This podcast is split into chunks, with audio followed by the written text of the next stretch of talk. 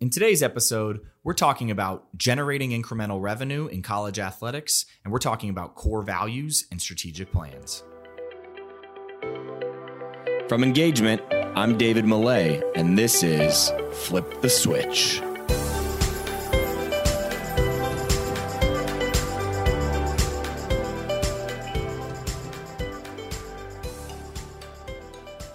Quick plug before we get to our guest introduction today.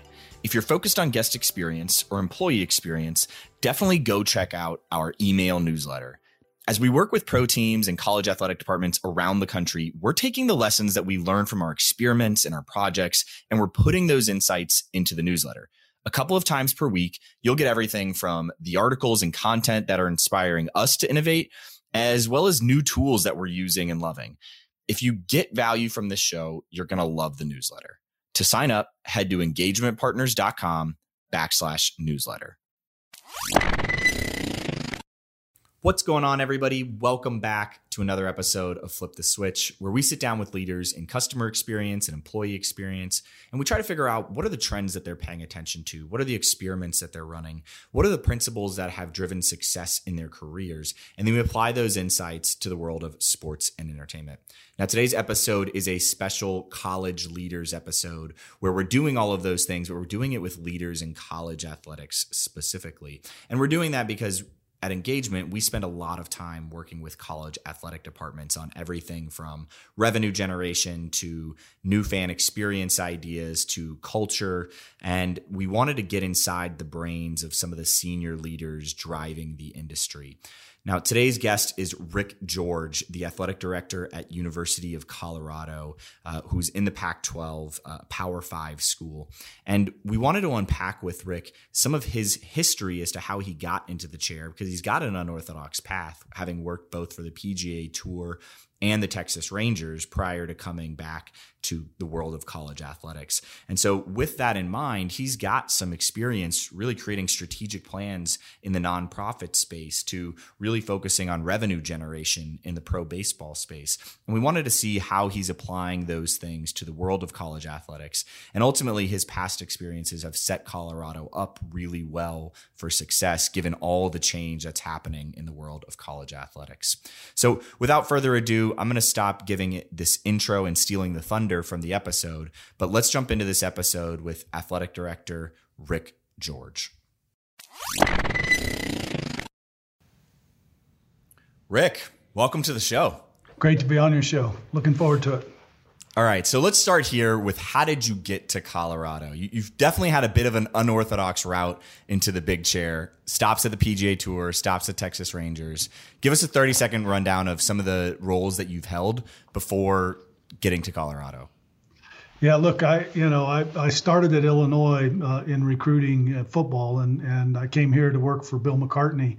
Uh, so I've been here one time before, and um, you know it was always my desire to be an athletic director at a Division One school, and so um, I did take a little bit of a different route. Um, you know, I, I felt like uh, when I was 30 years old that I should be an AD, and I, obviously I wasn't ready, and that's why I didn't get any of those jobs. So I kind of got out of college athletics for a while, and and those were probably some of the best things I did. You know, when I was with the not-for-profit in in New Orleans running a PGA Tour event it allowed me to you know really better understand um, you know every dime you can save and every dollar you can raise was given back to charity and that was a great lesson for me to be able to lead a group of people uh, in that volunteers and uh, uh, full-time staff. And then you know the, the commissioner uh, gave me the opportunity to run the uh, champions tour and be the president of that. And, and i was the first president of that. And and that was really helpful because you know, we kind of created our own path and we used a strategic plan to help elevate that tour because it was in kind of a crossroads when I was there and we rebranded it from the senior tour to the champions tour. And, um, you know, it was great to, to be able to use a strategic plan to be able to uh, put this tour uh, up in a higher level than it was. And, and then, you know, having the opportunity to run the PGA tour and, um, you know, doing that for three years, um, you know, and then, uh, you know, that was really helpful for my career because I met a lot of CEOs and had a lot of interactions with them. Got to meet with uh, a lot of the players and, and understood and, and had to explain that Um, you know, when a particular topic had come up, I'd talk to the players about it individually, and then we'd make a decision. And some would say, "Well, wait a second, you didn't hear me." And I said, "Yeah, I heard you. My job is to take everybody's input." And then I have to make the decision that's in the best interest of the tour. And so that was a, a, a really helpful. And then leaving there to go to the uh, Texas Rangers, I, I really wanted to I, felt like I needed more background for my career to be able to understand budgeting a little bit better. And so being able to go in and, and, and run the business side of the operation at the Texas Rangers um, and knowing that um, our, our owners didn't want capital calls, it was really important for me to generate revenue uh, and also to keep our expenses down so we didn't have to um, have capital calls with our ownership group. And I think all of those things really helped me for the seat I'm sitting in now as the athletic director at Colorado. And I know that was more than 30 seconds, but um, all of those things really really helped um, uh, me to uh, be where I'm at today. And I'm, I'm, I'm really thankful to be at Colorado for the last eight years. We could almost do a whole podcast on this, uh, a whole discussion just on your on your career path and, and how you advise others looking to get into that chair, maybe that are at a deputy level or a senior associate level. But I, I, I a couple things I want to unpack. I think it's really interesting that you went the nonprofit space, so still staying in this philanthropic world that you're in in college athletics right now. Um, but also, then you went to the Rangers, which is very the owners are trying to make a return on their investment. They're trying to make money, and I think of college athletics as really kind of the merging between those two worlds. It sits somewhere between the nonprofit mentality, but we're also trying to drive revenue so we can give that revenue back to the student athletes. Um, let, let's talk maybe a little bit about some of the biggest lessons from both and, and contrasts in both. I mean, Uh, specifically maybe the Rangers, right? What are some of the big things that you've applied from that business focus to your role here now at Colorado? I mean, yeah, I there, mean, there's obviously the, a big difference between pro and college.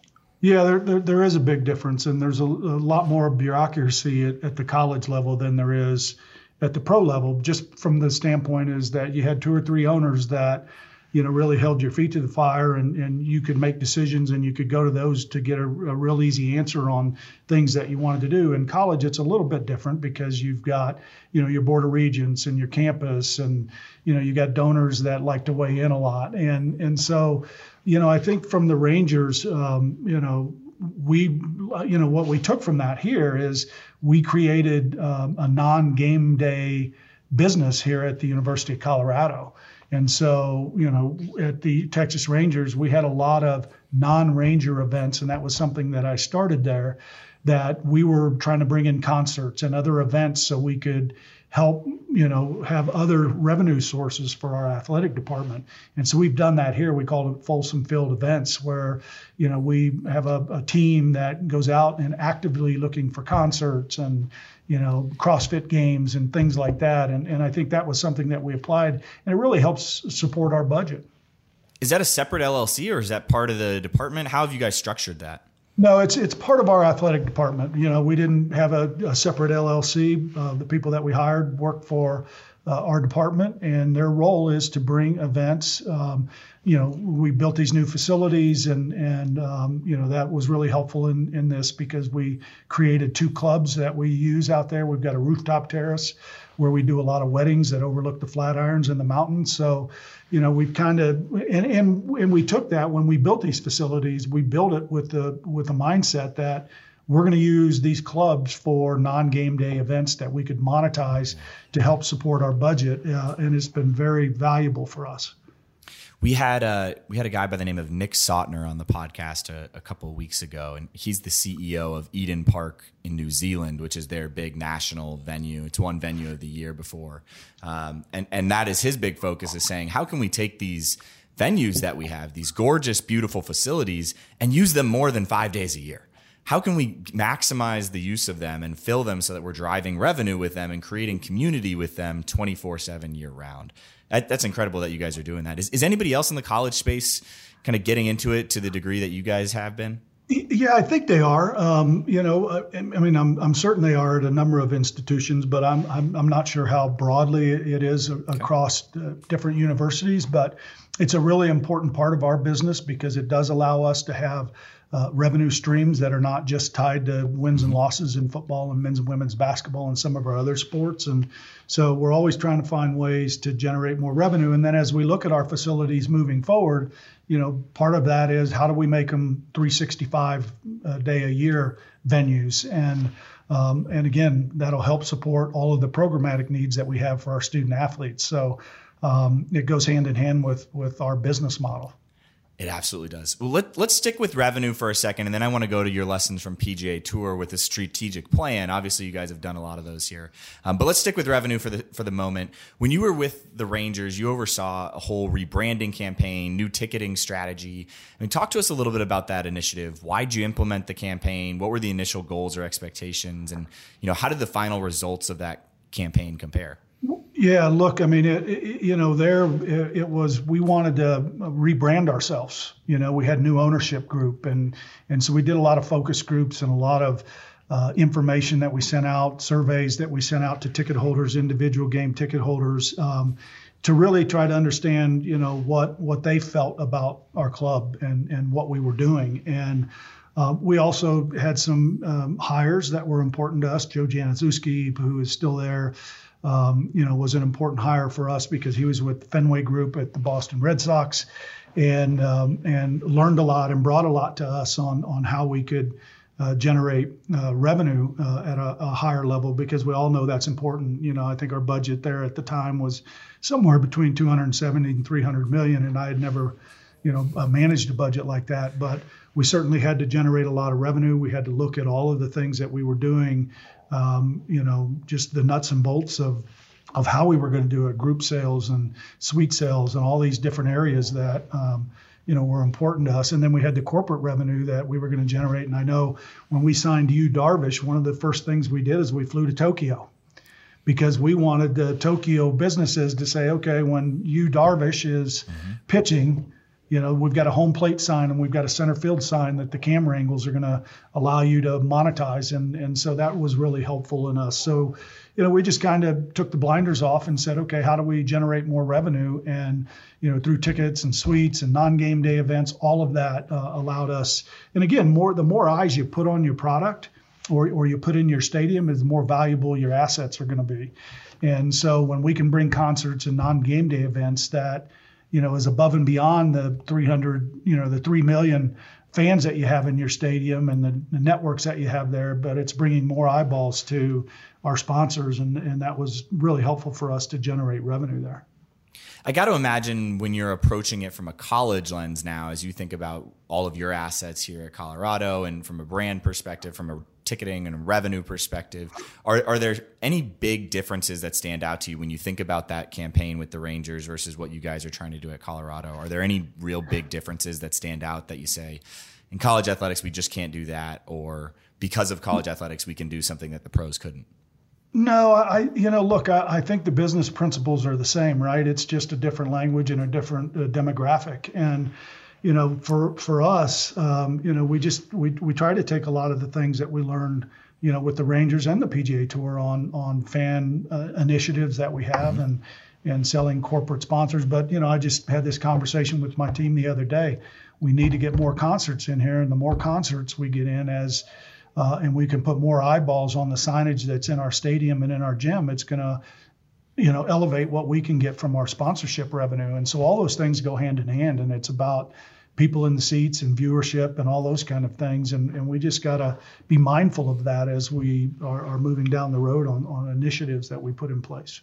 I love it. Well, let's talk about Colorado. Let's get in here. Um, we talked. We mentioned the strategic plan that you had at the PGA Tour, and you guys have implemented a couple of different strategic plans here at Colorado. We're in the middle of one right now, but obviously, as we talked briefly right before the show, sometimes things come on that are not a part of the strategic plan. So before we get into that, let's talk about how you go about crafting strategic plans because look, you're getting input from all different areas when you do that. Yeah, and look, uh, the the best thing about a strategic plan and and I've given speeches on leadership through strategic planning and uh, I think it's you, you got to have a plan or, or you don't know where the hell you're going, right? Uh, and so for us, the, the the best part of it is when you craft your team is that creates you know we had 34 on our initial team here and we're actually in the third three-year mission of our 15-year vision.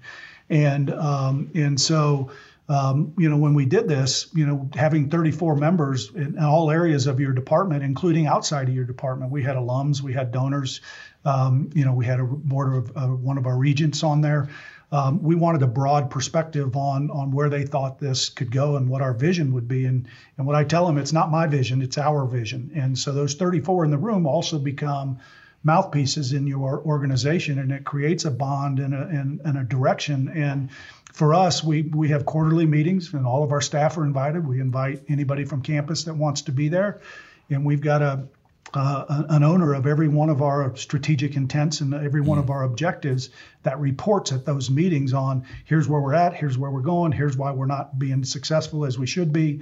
Um, our goals are aspirational but obtainable. Uh, and that's important because we don't want to hit, uh, you know, we're, we're, probably somewhere between 70 and 77 percent on a year of things that we achieve, but that's because we put our our aspirations are pretty high and, and our objectives are, are pretty high. Um, and and the other piece of it that's important is we created our core values. You know, what are non-negotiables that we are, are that are important to us, and they they haven't changed. Even though we're in our three, third uh, three-year mission, they haven't changed. It's about respect, accountability, passion, integrity, and dedication. Everybody knows what those are, um, and and that's uh, you know, and and we can be very consistent on what those mean to us and, and how important those are. And when we did this strategic plan, we knew that market conditions are going to change over 15 years, right? And and they do. And and we just have seen a little bit of a change in in uh, what we're doing with NIL and with uh, you know a couple of schools going to the SEC from the Big 12 and and so we'll have we'll have to adapt and, and part of a good strategic plan is you have to be nimble you have to adapt to the market conditions. So we never uh, contemplated going through a pandemic the last year and how that impacted our goals and our objectives. And uh, but we knew that we could adapt and and we knew that we'd be nimble and we'd go back and look at you know instead of having a surplus last year we operated at a deficit and how did we manage that but i think our core values uh, you know were, were right there with us as we were talking about that uh, and we adapted our plan to match the conditions that we had in, in the market in that particular year. Well, it's it's interesting, right? I, I, think about values, and I think about some of the things that we help athletic departments with, like creating a common purpose, creating service standards, really some of that cultural aspects. And and back from my time at Disney, it was something that we would always say is that the mission is constant not, not, the mission and the vision are go, can change right the vision should always be updated because you're always going to be evolving and your mission might change based on the direction strategic direction of the company but your culture and the values should always be there right no matter who's the ceo no matter who's the ad you that's should right. be you the values should always be the same because that's how you treat each other. That's the type of people you want working there. And you might you might evolve it slowly and add to it over time, right? You might add diversity to mm-hmm. your values and you, which might not have been there 20 years ago right? Um, but for the most part those should stay pretty rock solid. Yeah they do. And and look i you know i tell our staff all the time you know it's about accountability. So if somebody's not adhering to our core values then then we have to address that. We have to hold people accountable. It's not just me. It's anybody in the hallways that says somebody's not uh, adhering to our core values. We need to address it. Our core values are part of our uh, performance um, uh, objectives that we have for our staff. They're evaluated those on a on a yearly basis. We hire and fire based. We hire and fire based on um, those core values. And you know, when a recruit sits in my office, I've got a, a, a, a, list of our core values that are up there, and I tell them if you don't have these five things, this is probably not a good place for you. But these are things that are really important, that are non-negotiables, that we spend a lot of time talking about. And and it's great to have core values, but if you're not living by them, then you know you don't need them. Hundred percent. I love that you sat down with your with your recruits going through it too. I mean, we we do a, a, weekly newsletter, and yesterday I one of the things that I put in there was a link to Stripe, the fintech companies, uh, their core their core values, their culture, and they they say with recruits with potential candidates, they're like, here's why you're gonna like working here, here's why you're not gonna like working here, yep. and they're really blunt and honest with it because they're trying to attract a certain type of person, and so it yeah, reminds and, me of what you guys are doing. Yeah, and look, the the, the middle core value is about passion and and you know if, if you're going to be successful you got to have passion for what you're doing right? And if you can't be passionate about serving the young men and women that are in our, our department the student athletes this isn't a great place for you because we've got to be passionate about serving them and to making sure that we develop the programmatic needs that make them successful long after they leave colorado I have a couple, questions here on this, and there's so many topics we can cover here. Um, to other senior leaders listening to this podcast, what's one of the most common mistakes that you see when uh, when an organization is making a strategic plan? You know, the, well, what I see is a lot of people do the strategic plan because it's the right thing to do, and then they throw it in a drawer. So that's the worst thing that can happen is if you're going to have a strategic plan and you're going to have core values, you have to adhere to it. So I have one person that's responsible for the strategic plan. And that one person holds everybody accountable to get, you know, to keep them on task with their objectives and the strategic intent intents that they own. And so, because um, they're going to have to report, because every quarter uh, we have a quarterly meeting, and it's great for our staff because our staff can come in there and we talk about a litany of things. I think we have 99 objectives this year. And um, we talk about those. And so it's great because everybody in our, you know, I'm a big believer that knowledge is power, but it's only power if everybody shares in it, right? In that knowledge. And so if they can sit in a room and hear why we're short on a, a on a certain objective or why we're achieving at a higher level, that's going to help them and give them talking points as they go out and talk to our constituents, whether it's campus or donors or alumni or whomever, corporate sponsors um, you know, they they can um, have those same talking points. And and uh, so again, uh, if you're going to have a strategic plan, hold people accountable, have your quarterly meetings, uh, and really look at your objectives to make sure that you're progressing to to where you want to be. Well, let's talk about where you want to be uh, with Colorado as an organization and, and where you want to go with the future. Obviously, there are a lot of things that have come up in the last 18 months that were not a part of the strategic plan everything from NIL to coming back from COVID, sports betting, conference realignment potentially now with Texas and Oklahoma. Let, let's jump into some of those things. And, sure. before we do that, I want to talk a little bit about how you approach leading through change. Um, are, are, there any specific frameworks that you use that, you know, in a turbulent time like this, that you rely on to help get you through and help lead your team through this crazy amount of change? You know, look, having a good team around you is the most important thing because I don't have answers for everything as the leader, but I've got a, a great team around me that um, knows uh, things in, in specific areas of our business that are important. And um, we meet uh, often. Uh, we discuss, um, you know, changes. Um, you know, when the NIL come up, we knew it was coming. So it wasn't a surprise, and and so we've been working on that for a year in advance with Buff with the Brand is is a program that we have in place that we do uh, in coordination with our campus on educating student athletes on their brand and what it means. And so, you know, we try to be as proactive as we can be, but we also know that things are going to come up. Um, you know, like the Texas Oklahoma, uh, you know, leaving the you know the the Big 12 that we didn't contemplate. And so, how do we react to that?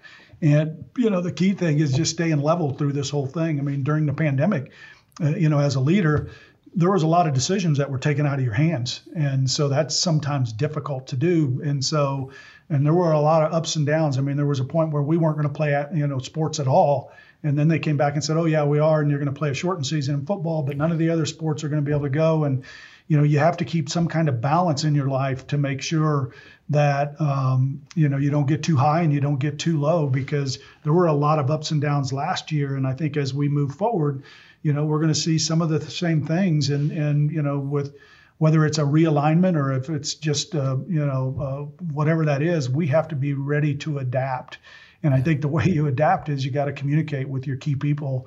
You got to keep your ears and eyes open and talk to your uh, other peers around the country and just to make sure you, that you, you, have a somewhat of an idea of what uh, our landscape and our environment is going to look like. I can get so granular on so many of these other things. I mean, everything from how often are you talking to your other peers? But one thing I, I want to hit on that you said was the key to this is really having a, a strong team around you.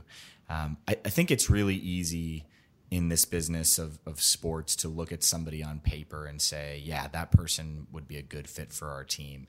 Um, but sometimes they get into the role and you realize, man, this person talked a big game. And as I, you know, they, they looked good on paper, but they're not really a right fit here. Um, they, I don't really love working with this person. Um, how, how do you go about evaluating truly the people that are going to be the right fit for your team? I mean, what specific strategies do you use when you're looking for that that deputy AD, that senior associate AD that's going to add value? Yeah, look, uh, you know, and and and that's important, right? And so whenever I interview somebody, it's all always about the person. They wouldn't be sitting in front of me if they didn't have the professional experience to sit in that role. And so I'm always looking for the fit, and it's about the person. It's not about their knowledge of, of their particular trade. It's really more about how do they fit in the organization.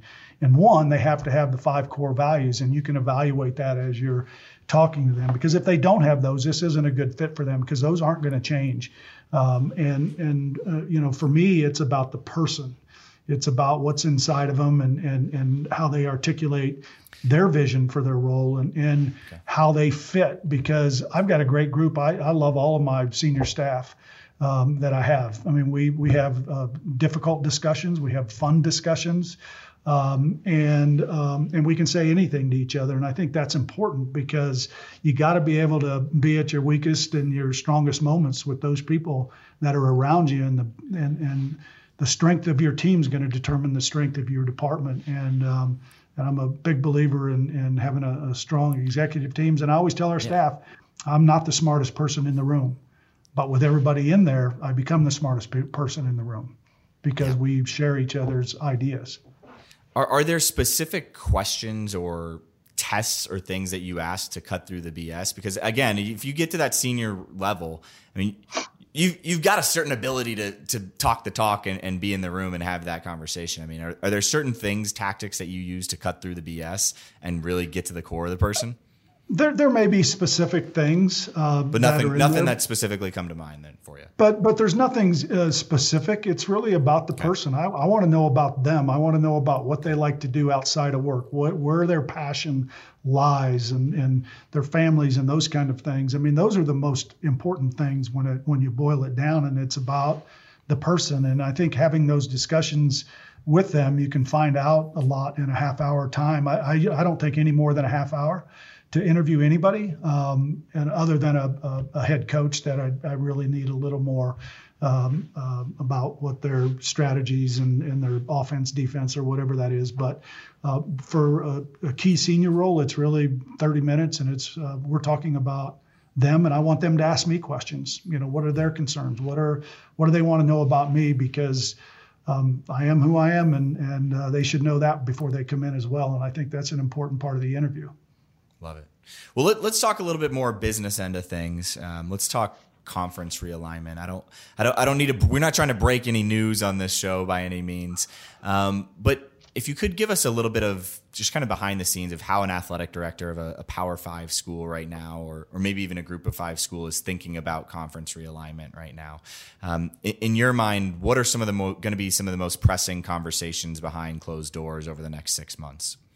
Well, I don't, you know, look, I mean, I, I I think, um, you know, this is new. It just happened in the last 10 days. And, you know, um, I think now it's really just knowing what the landscape is and, and talking to your peers about what's going on out there.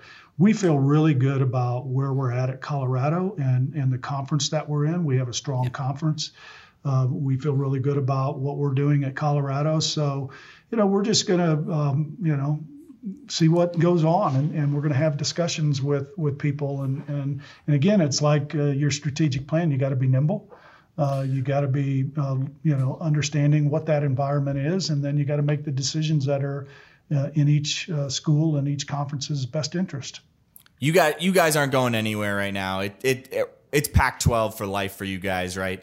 Um, but what are some of the considerations for an athletic director that I mean obviously if you can put yourself in the shoes of Joe or Chris down at Texas and Oklahoma right? What are some of the things that might come to mind as you're thinking about moving to a conference? Is it purely broadcast money or are there other things at play that might say hmm this might make us consider going to another league I'm not talking about Colorado I'm just talking about hypothetically uh, an, an athletic yeah, I mean, director? I mean, look, I, I think you know everybody wants to compete at, at an elite level, right? And so you know what gives you that ability to do that, and some of it has to do with money, some of it has to do with the geographical region you're in. Some of it, you know, you talk about culture. I mean, you know, we've got schools, a lot of AAU schools in our conference that, um, you know, are, are good peers of ours and and that's important to our presidents and chancellors. So, and then you've got to look at the region, um, you know, where you're at, because, you know, do you want to, um,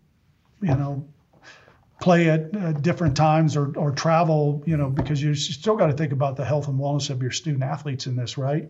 And so when you're traveling and you're and you've just now gone outside of your geographic region, does that make sense for you to make those, you know, traveling maybe longer distance to compete in, in the health and wellness of your student athletes? So I think you got to look at all of the different factors. And, and, and for us in our conference, you know, does it make us better? Um, and and you know and what are those intangibles that are going to make our conference better and um, those are things that we'll be discussing over the coming days and weeks Got it. Well, let's talk a little bit about NIL and the future of it and, and how you have a view on how you think it's going to impact college athletics. Um, let's start there. I, I, we can talk Colorado's. I want to talk a little bit about y'all's plan specifically, but let's start broad and, and your viewpoint on how NIL is going to impact college athletics for, for good or for bad.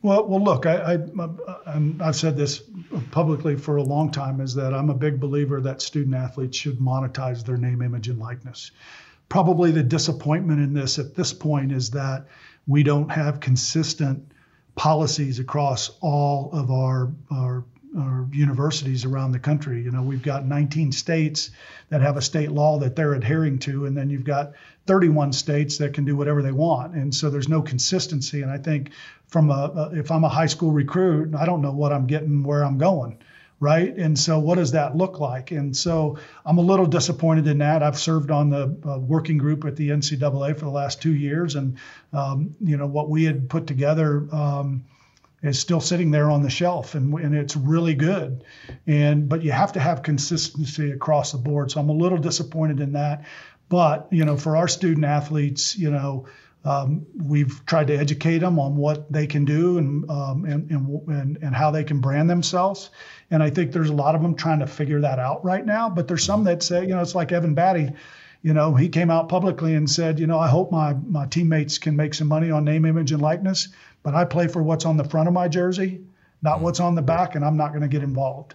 And he's a guy that could probably monetize his name, image, and likeness at a pretty good level. So I respect that, and I think it's going to be different uh, for everybody. I think we'll find out a lot over the coming days and weeks, but I'm hopeful that we can get one set of guidelines uh, for all of our uh, uh schools around the country. And, and I think there's going to be a lot of uh, you know, you, you read things out there. Well, this school's doing this and that. Um, you know, we're trying to make sure that our student athletes know what those opportunities are for them, and uh, help them in any way we can and support them through the process.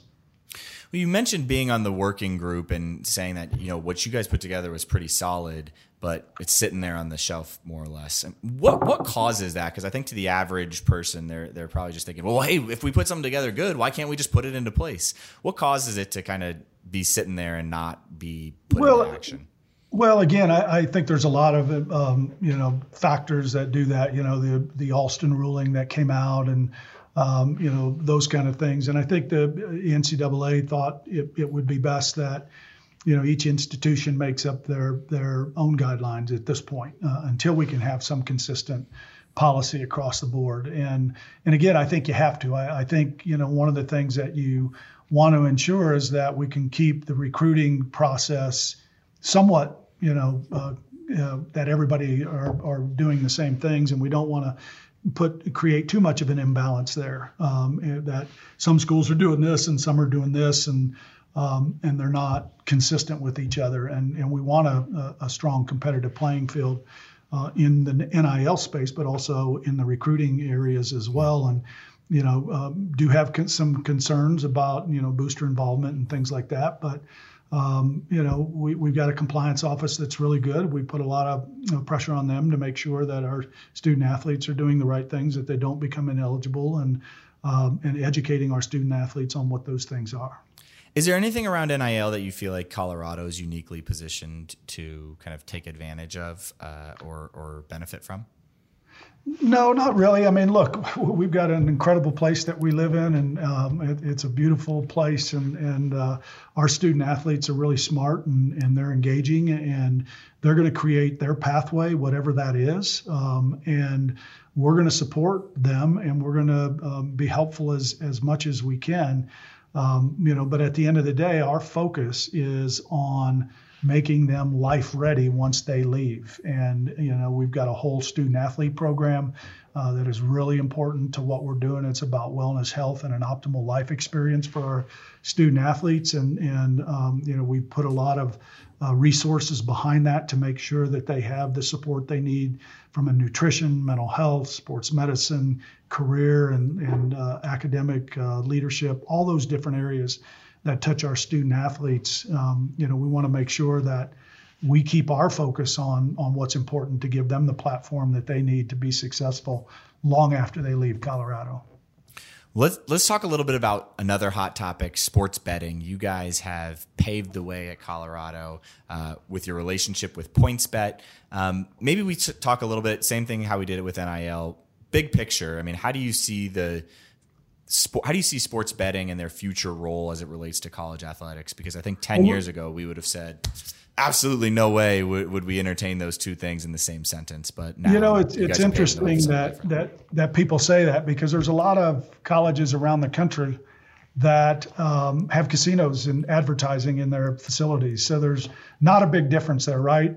But, you know, the sports gaming is one that, you know, it became legal in our state we had a company called PointsBet that are building their national headquarters here. We thought it would be good for us to embrace it because it's here. We'd rather have it legal than illegal gambling. Um, and so, you know, we've also partnered with them uh, for our student athletes. They make a donation every year to our uh, leadership and career development department.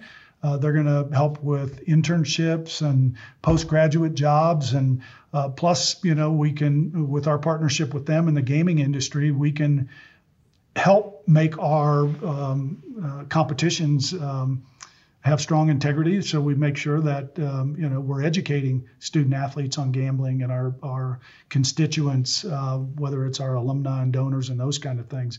We're not going to allow uh, any kind of um, kiosk or anything like that in our stadium, and it's really it's no different than any other of our sponsorship agreements that we have there. It's all tailored in the same consistent way. It's just uh, it's a company and it's a an industry that hasn't seen a lot of uh, sports uh, marketing in the college level. It's all over the uh, pro level, but it's not at the college level yet. But it will be. What are, what are some of the biggest questions from your peers? You've obviously mentioned throughout this call uh, or throughout this show talking to your peers around the country. What are some of the biggest questions that your peers come to you with on this on, on sports betting because obviously you guys are paving the way. What are some of the questions you've gotten about the relationship? You know, there, there's really not a lot of questions. They they want really? to know how. You know, it's really more about how did we structure it um, and, and, how did we include the leadership and career piece, and and that was an important piece for us. Uh, we wanted to make sure that um, you know we could use uh, our partnership to educate uh, um, our constituents, and we'll see uh, some of our um, you know, ad spots that go out will be talking about education and gambling addiction and things like that that are helpful. It's, if you go back to years ago when everybody was wondering about the beer category and, and mm-hmm. a lot of the messages are, you know, about, you know, Alcohol Anonymous and things like that, that we were trying to educate them on alcohol abuse and things like that. So it, it's just kind of 20 years later, right, uh, on, on this uh, uh, particular industry. And so a lot of it's going to be about education and being responsible and, um, you know, the responsible drinking messages that the, you know, beer companies put out, uh, all those things that I think have been helpful. Um, and um, we'll do the same thing in this industry. It, it does really remind me of where alcohol was 10 years ago, where nobody would touch it. And now I'm getting off multiple calls in a week talking with schools about helping them build out and map out the strategy for a beer garden for gens, for millennials, right? Like right. it's, it's just such a different conversation and it all evolves with time. So, um, well, let's move into a little bit more broader leadership uh, things. I, I want to obviously at engagement we do a lot of work with culture and leadership. Um, so let's unpack some of your leadership style. Uh, maybe to start us off here, who are some of the leaders that have influenced you in your career, and what made them so influential to you? well, you know, I always talk about Bill McCartney because he was. Uh, a leader that had tremendous conviction on who he was and, and, and what his values were as a person, but how he instilled those in our, our program. And, and I learned a lot of him and how important family was to a lot of the decisions that he made, um, how his faith was a part of, of, of his decision making. Uh, and so I learned a lot from him. I, I read uh, Dave Maxwell a lot. Um, he's one of the authors that I read quite a bit on leadership. Uh, and and uh, you know, as I've gone through this, and I've been in this industry now for almost 40 years, right? And um, you learn a lot of good things and bad things from leaders. And um, I'm a big believer that um, if you don't learn things from your failures, then um, you're probably not going to get better and improve. And I think the uh, one of the books that uh, Maxwell wrote is about failures within, you know, uh, and how you grow uh, with failures. And, and and I think when you have failures, it gives you the opportunity to kind of look at, okay, what did we do wrong? You know, what are you know, successes sometimes sometimes blind you, right? And and I think when you have failures, you kind of look at yourself and you look in the mirror and say, okay, why did this happen? How did this happen? How do we get better because of it? And so, um, you know, the, the, McCartney was a, a, a, great leader. My dad was, and he's no longer around, and he's somebody that I admire. And, um, and but reading Maxwell, and I, I, read anything I can on leadership. Uh, and I'm a big believer that uh, the strategic plan is is a, a key part uh, of your leadership capabilities. And um, uh, and, and developing a strategic plan really brings your team together uh, really helps you decide what's important to you as an organization and um, and how you're going to use those things to to get better. And so um, those those are the, the, the things that I would say um, on that question. Well, you mentioned failures. I'm curious: is are there any one or two leadership failures that stand out to you in your mind? Specific stories that you're like, I'm really in the moment. I, it sucked that this happened, but now looking back years later, I'm really glad that it happened because I learned X, Y, Z. Any any specific well, failures that that stand out to you? Well, look, I, I you know I think um, you know when I when I kind of took a pivot in my career when I left college and went to the pros and and I was very fortunate that I was able to come back and and that was probably failure in, in thinking I was better than I was, right? And and as I look back on that all of the jobs that I thought I should have gotten, they were right in not hiring me. And mm-hmm. um, and you know, you as I look back on that, I'm glad I didn't get some of the jobs that I tried to get and um, and that I thought I should have gotten. Uh, and what I've learned in this process too is you're not going to get a job by yourself. You've got to, you know, Bob, Bob Beaudine's The Power of Who book that uh, he Great wrote. Book. I'm a big believer in that, that it's somebody's going to help you get to where you want to go. And you've got to have advocates that are going to help you and support you and going to reach out to people on your behalf as you move forward. And I tell that to young people all the time. Um, when you're when when you send a resume or a job comes up, there's a hundred that are just as good as you. And what's going to set you apart from that? A lot of it has to do with your practical experience, but a lot of it has to do with who's going to advocate for you. Who knows that person in that role that can maybe move you ahead of the list where you get the opportunity to interview for it. And I think those things are really important for young people that create your network of advocates as you move forward um, to help you uh, land that job that is important to you um, when it becomes available. I love it. Uh, one of the things that I think in leadership is so important for this next question is, is kind of self awareness, right? And I, am going to use this as a as a time. We're we're going to use this next two minutes to say, hey, best leaders come apply to any job openings in Colorado here in the next few minutes. But um, Rick, if there if you could point out maybe two reasons why someone would want to work with you and one reason why they wouldn't, what what might those be? well, I, I, guess the reason uh, why they wouldn't is, um, um, you know, I'm I'm focused on moving fa- moving fast and doing the right things, and um, and um, you know, I'm I'm going to push people. Um, but so one you, thing that they, you know, they'll like working with me and, and with us is um, they know what their role is.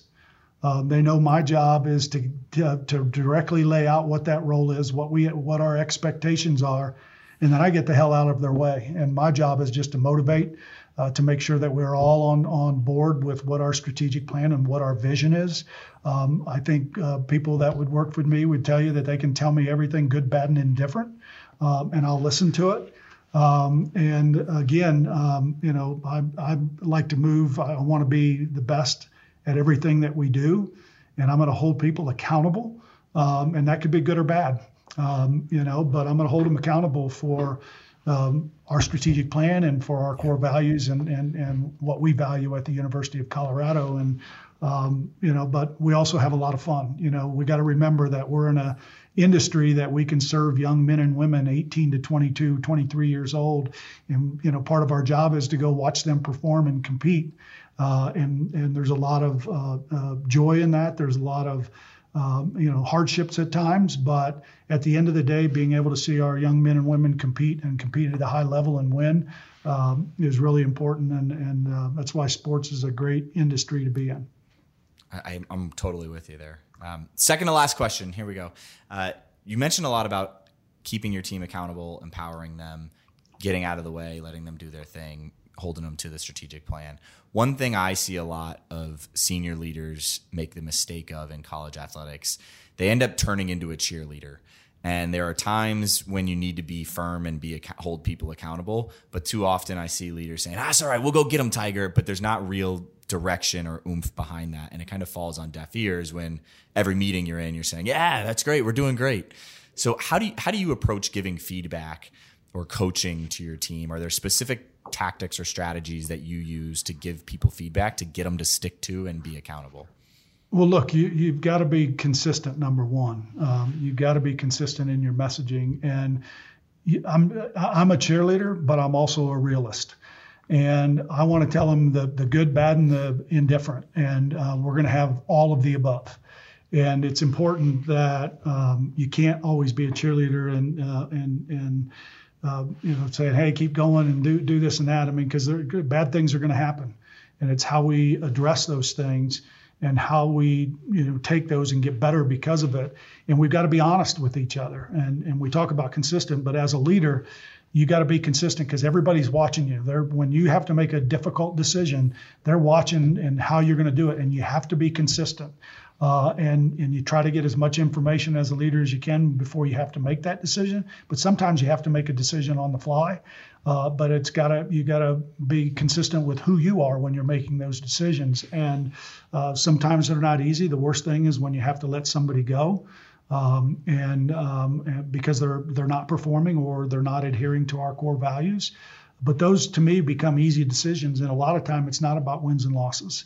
It's really about the other things that are important to you as an organization. And um, but you have to be uh, consistent and you have to be honest, and um, and you've got to do it always. Love it. All right, last question here. Any words of advice to our senior leaders in sports and entertainment listening uh, to this episode? Any advice maybe on how to navigate change or whatever it might be? You can you, have got you've got characters. You've got 280 characters to put up on a, a, billboard or tweet out. What's your word of advice? You know, my word of advice is is you know keep your eyes focused ahead. Uh, don't focus too much on what's behind you. Um, and and you know, I, I tell a staff all the time, you know, keep your head down, do what you do, do it well. Um, you know, communicate um, and and make sure that we're all staying in the same direction as we move forward. And um, you know, and, and don't get ahead of yourself. Um, you know, stay in the moment of who you are, and and certainly if opportunities uh, become available, and I tell our staff if uh, if something becomes available to you that uh, going to get you on your path to where you want to go, um, I support them. I'll, I'll, work with them. I'll help them. Um, but stay stay with who you are and, and know what your role and responsibility are. Be true to your core values and uh, keep your eyes focused ahead. Beautiful. Rick, thanks so much for being on the show. Where can people reach you or follow along your journey? They can uh, reach me at uh, rick.george at colorado.edu or I'm on Twitter at at uh, rgeorgecu. So, um, Give, my to, man's giving out his email address. Don't go spamming him, people, but uh, they can have it hit hit him up on Twitter. Uh, Rick's a great follow there. Um, but Rick, hey, thank you so much for coming on the show. We are really excited to see what Colorado's got in store for everybody in the next 18 months. And uh, yeah, thanks so much. Yep, thank you. Enjoyed looking, it. Looking forward to the next conversation. And everybody listening, thanks so much. We'll see you soon. Today's episode is brought to you by Checked In, a new tool in your operations toolkit that helps you understand exactly who's working in your venue. It's one of the tech products the engagement team helped create during the pandemic. And with it, we set out to solve some of the key problems sports and entertainment operators face every day. The tool does a few things from helping you gain more labor data to operate more efficiently and mitigate risk. And it also saves you time and headaches by automating the horrible check in and credential approval process that has existed for so long. But my favorite part of Checked In, hands down, is that it's tied to a digital learning platform. Now, historically, training game day staff has taken place before the beginning of a season. But how do you train the workers that start mid-season or the workers that just come in to work the big games, the big events? Well, this tool solves that issue. With Checked In, you can create and push training to your teammates digitally and you can require employees to watch training videos before they're able to physically check in to work. Checked In has begun rolling out at some of the biggest stadiums in the country. If you want to see how it works and get a demo, head to checkedin.app. That's C H E C K D I N dot app. We'll make it easy and link to it in the show notes. Hey guys, before you head out, just wanted to say thank you so much for listening to the show. If you enjoyed it, head over to iTunes to subscribe, rate, and leave a review. That helps more of your peers find the show as they search for ways to get better in their own roles. But this podcast is just a small part of what we do at Engagement. In our normal day in the office, we're crazy focused on helping athletic departments and sports and entertainment companies generate more revenue by becoming more customer centric. To see how we might be able to help your organization, Visit engagementpartners.com to learn more. Download a free guide, check out our blogs and case studies, or schedule a call with us if you want to see how we can help with your particular objectives. Our goal is to help you create deeper connections with fans and generate more revenue. So when you're with us, hopefully you find a nugget or two that helps your cause.